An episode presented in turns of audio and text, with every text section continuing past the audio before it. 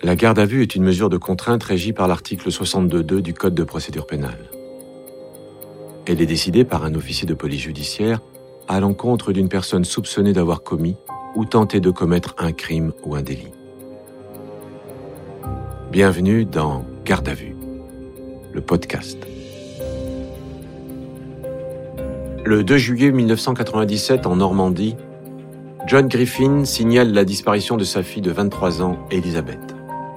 Trois mois plus tard, Jean-Yves Morel, dont le numéro de téléphone a été trouvé dans le sac de la jeune femme, est convoqué à la gendarmerie de Notre-Dame de Gravenchon.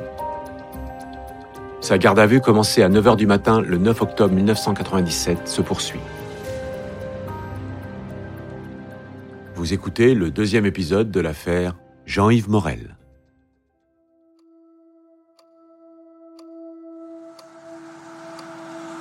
Après plus de 8 heures de garde à vue, les enquêteurs n'ont absolument pas avancé concernant la culpabilité de Morel. Lors de la prochaine audition, ils vont orienter leurs questions autour de la date supposée de la disparition d'Elisabeth.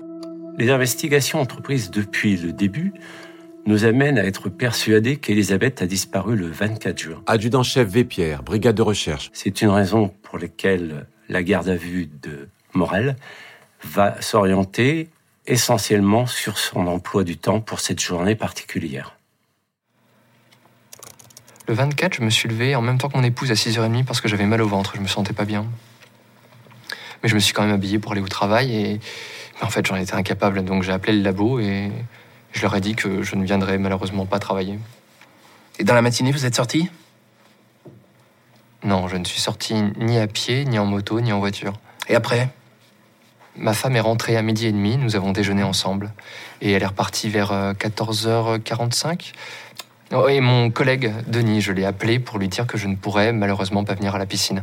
En évoquant son, son problème de gastro, Adjudant-chef Guérou, section de si recherche. jamais il a tué Elisabeth, c'est encore une, une façon de, de déjouer la, notre, la piste des enquêteurs. C'est très bien pas réfléchi, parce qu'avec une gastro, ben, on- il, a, il a pu annuler tous ses rendez-vous. Il n'a pas besoin d'apporter de, de preuves. Euh, Il est malade, il est chez lui, donc euh, euh, tout, tout est, tout est clair. Votre femme, elle est rentrée à quelle heure? Comme d'habitude, à 18h30, j'étais allé chercher la petite chez la nourrice et nous avons passé la soirée ensemble.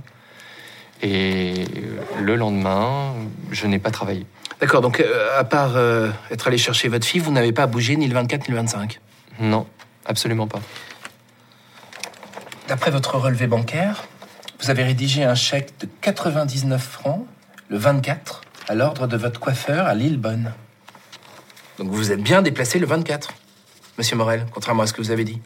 Très franchement, je me rappelle pas avoir été chez le coiffeur à Lillebonne le 24. Enfin, ne vous moquez pas de nous, monsieur Morel. Vous vous souvenez avoir téléphoné à votre collègue de travail pour annuler la piscine? Et vous vous rappelez pas être allé chez le coiffeur? Il a changé sans cesse de, de version. On le voit, il réfléchit, il cogite, il regarde. Moi, je lui dis, Monsieur Morel, euh, réfléchissez pas trop longtemps. euh, Dites-nous exactement votre emploi du temps. Vous nous donnez une nouvelle version à chaque fois, monsieur Morel. Donc il faut nous dire exactement ce qui s'est passé le 24. On s'aperçoit que la personnalité de Morel Gendarme François, brigade de Déville-les-Rouen. ne permet pas d'agir comme ça, faut pas le brusquer. Le fait d'élever la voix le déconcertait. C'est quelqu'un qui se bloque. Vous savez, je pense que vous vous mélangez les pinceaux sur les dates et sur ce que vous avez fait parce que vous inventez tout ça, monsieur Morel. C'est ça?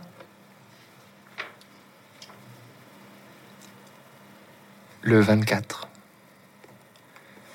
Je ne suis pas sorti de chez moi. Et je ne suis pas allé chez le coiffeur. À ma connaissance, je n'ai appelé personne et je n'ai reçu aucun appel. C'est très étonnant qu'il ait tenu très longtemps en garde à vue sans, sans craquer. Jean-Luc Viau, expert psychiatre. Mais euh, c'est le cas des grands innocents ou des grands criminels. Euh, les grands criminels, en fonction de leur personnalité, peuvent en effet tenir très longtemps tant qu'ils ont le contrôle. Pendant toute la nuit, lors des quatrième et cinquième auditions, les enquêteurs questionnent sans relâche le prévenu sur son emploi du temps du 24 juin. Malgré quelques incohérences, Morel maintient sa version.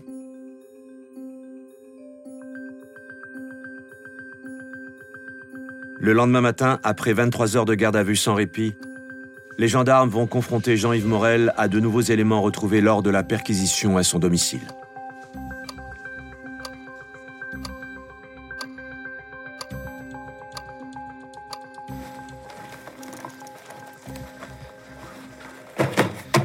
Pouvez-vous nous décrire ce qu'il y a dans ces cartons Et si leur contenu vous appartient?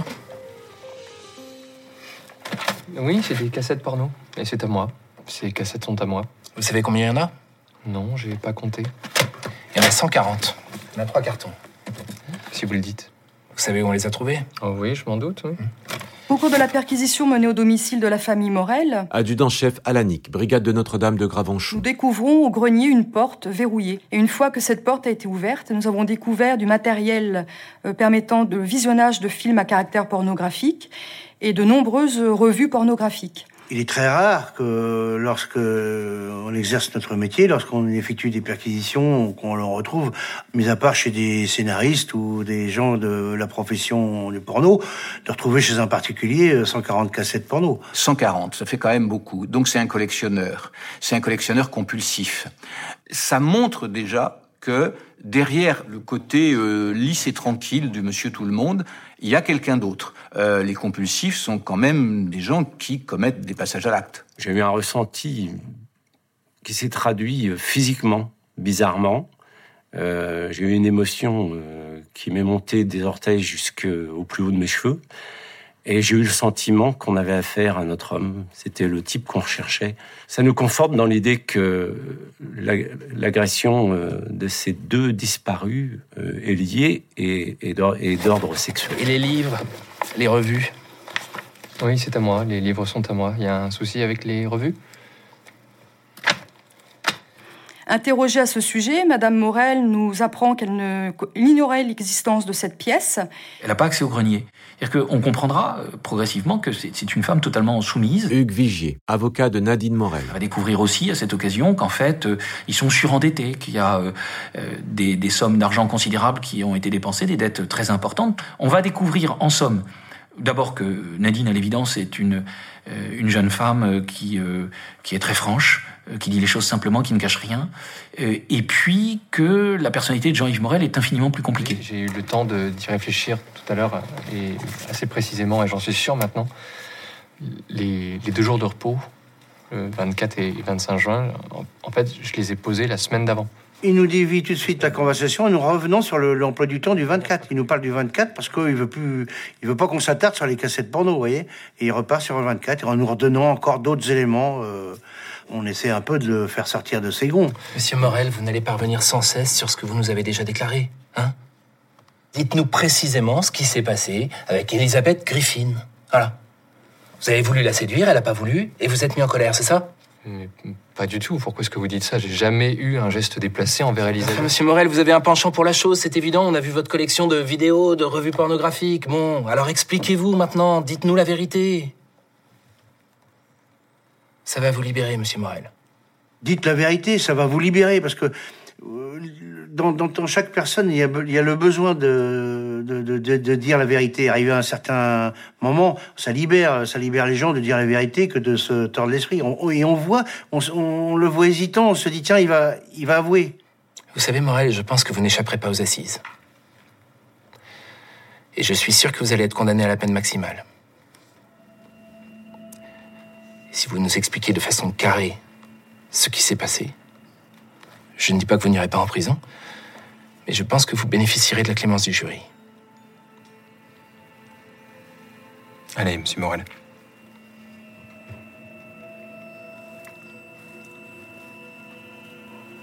Et là, il se ferme.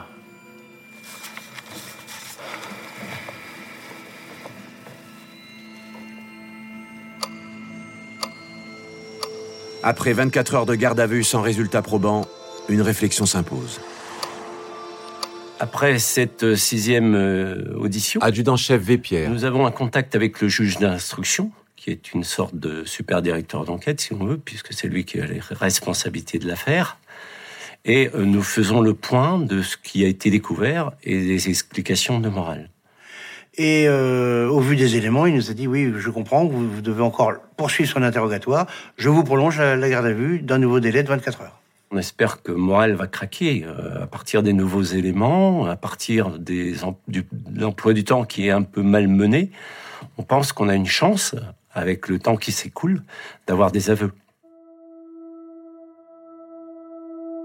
Mais les enquêteurs n'interrogent pas Morel tout de suite. Ils décident de le placer en chambre de sûreté. Quand on le met dans la chambre de sûreté, on sent qu'il, il- ça lui fait la gueule, quoi. Il, enfin, il, fait la tête, quoi. Il est, il est pas, il a comme seul vêtement un slip. Et il a quand même touché dans sa propre intimité. Mais on se dit bon, on verra dans cinq heures ce que ça, ça, ça donnera. Pendant cette pause qui va durer jusqu'au lendemain matin, le lieutenant Frottier, le deuxième directeur d'enquête, observe Morel. Je suis resté dans les locaux de la brigade, et je l'ai observé, et lui, il ne dormait pas. Il n'a pas eu un moment où il allait se s'apaiser, se reposer. Il était en, en concentration complète. Et là, on se, là, on se dit, euh, il a mûrement réfléchi, le- notre technique a bien fonctionné. Il va certainement nous donner la version réelle des faits, ce qui va être un, un soulagement pour tout le monde, quoi. Je vais essayer de vous dire ce que je sais. J'ai rien dit parce que j'avais peur qu'on me soupçonne. Mais j'ai oublié volontairement de dire que que j'avais vu Elisabeth après le 16 juin. Vous l'avez vu où? Et quand? C'était le, le vendredi 27 juin à 16h. J'ai garé la voiture sur euh, le parking de la mairie à Lillebonne. J'ai traversé la rue pour, euh, pour aller sur le petit trottoir de droite et, et là, mon attention a été attirée par deux jeunes femmes qui, qui, se tenaient bras dessus, bras dessous et, mon regard a croisé l'une des deux jeunes filles et, et j'ai reconnu Elisabeth. Et dès qu'Elisabeth m'a reconnu, elles ont fait demi-tour. C'est une blague, monsieur Morel? Elisabeth Griffin a disparu le 24 juin. Personne de son entourage ne l'a vue et n'a eu de ses nouvelles depuis ce jour-là. Et tout d'un coup, comme par magie, vous, vous la voyez le 27 juin à Lillebonne?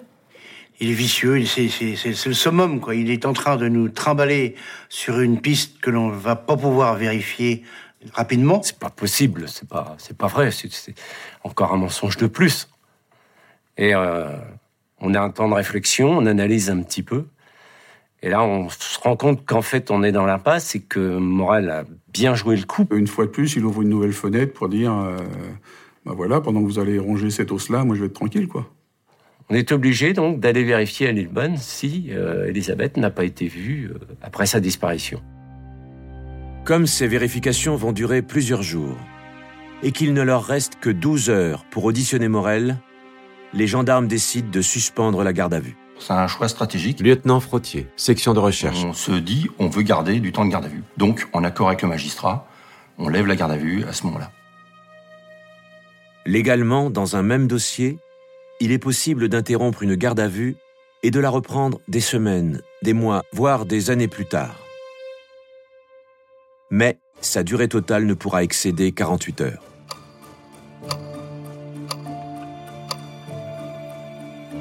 En début de soirée, Jean-Yves Morel quitte la gendarmerie en homme libre. On l'a vu remonter à bord de son 4x4, on aurait cru un gamin qui, Adjudant-chef Guérou, section de recherche. qui grimpait dans un, dans un jouet euh, à la foire, sans main. hein. Il, il était content de repartir. On l'a vu, on, on était derrière la- le carreau et il est reparti chez lui. Bon, puis moi, avec mon collègue, on se dit, bon, ben, attends, on se retrouvera. Il a gagné la première manche.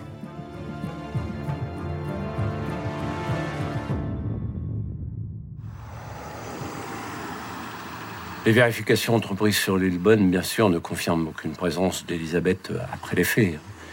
Sans surprise, euh, on ne trouve aucune trace d'elle vivante euh, après sa disparition.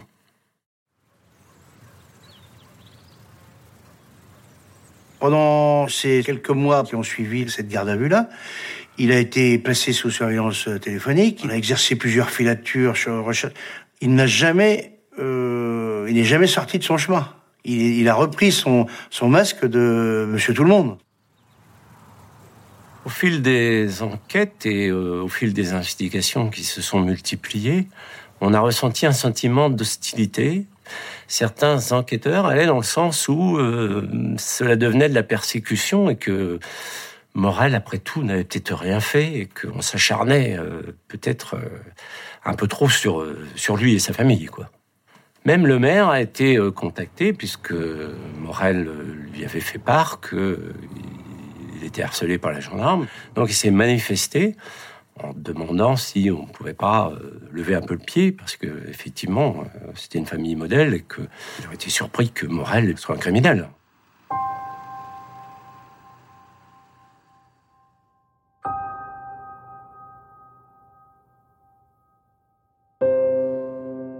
S'est pas découragé parce que, au fil des auditions, euh, Elisabeth faisait presque partie de la famille. Adjudant-chef Vépierre. C'est une fille qui était courageuse, pleine de vie, euh, avec des projets, d'autant plus qu'on n'a jamais cru à sa disparition. Euh, donc, en plus, j'avais ma fille qui avait le même âge qu'elle. Et quelque part, ça a créé une motivation euh, supplémentaire, je pense. Pour confondre Morel, les gendarmes sont de plus en plus convaincus qu'il leur faut des éléments matériels incontestables. Sans ça, Morel ne craquera jamais. La preuve irréfutable serait la découverte du corps de la victime.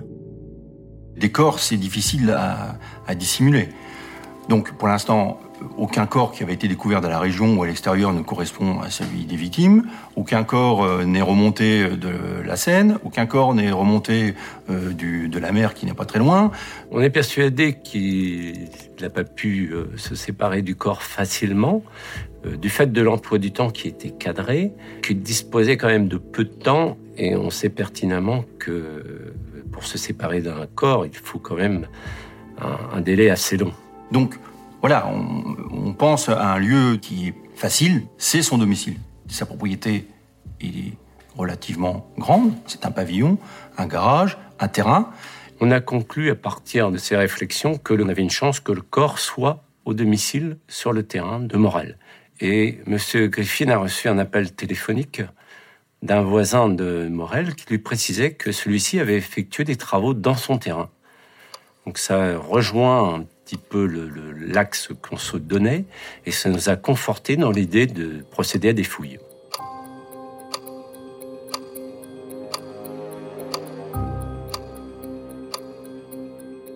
Vous venez d'écouter un épisode de Garde à vue. Retrouvez bientôt la suite. Et d'ici là, n'hésitez pas à vous abonner à ce podcast et à lui mettre plein d'étoiles.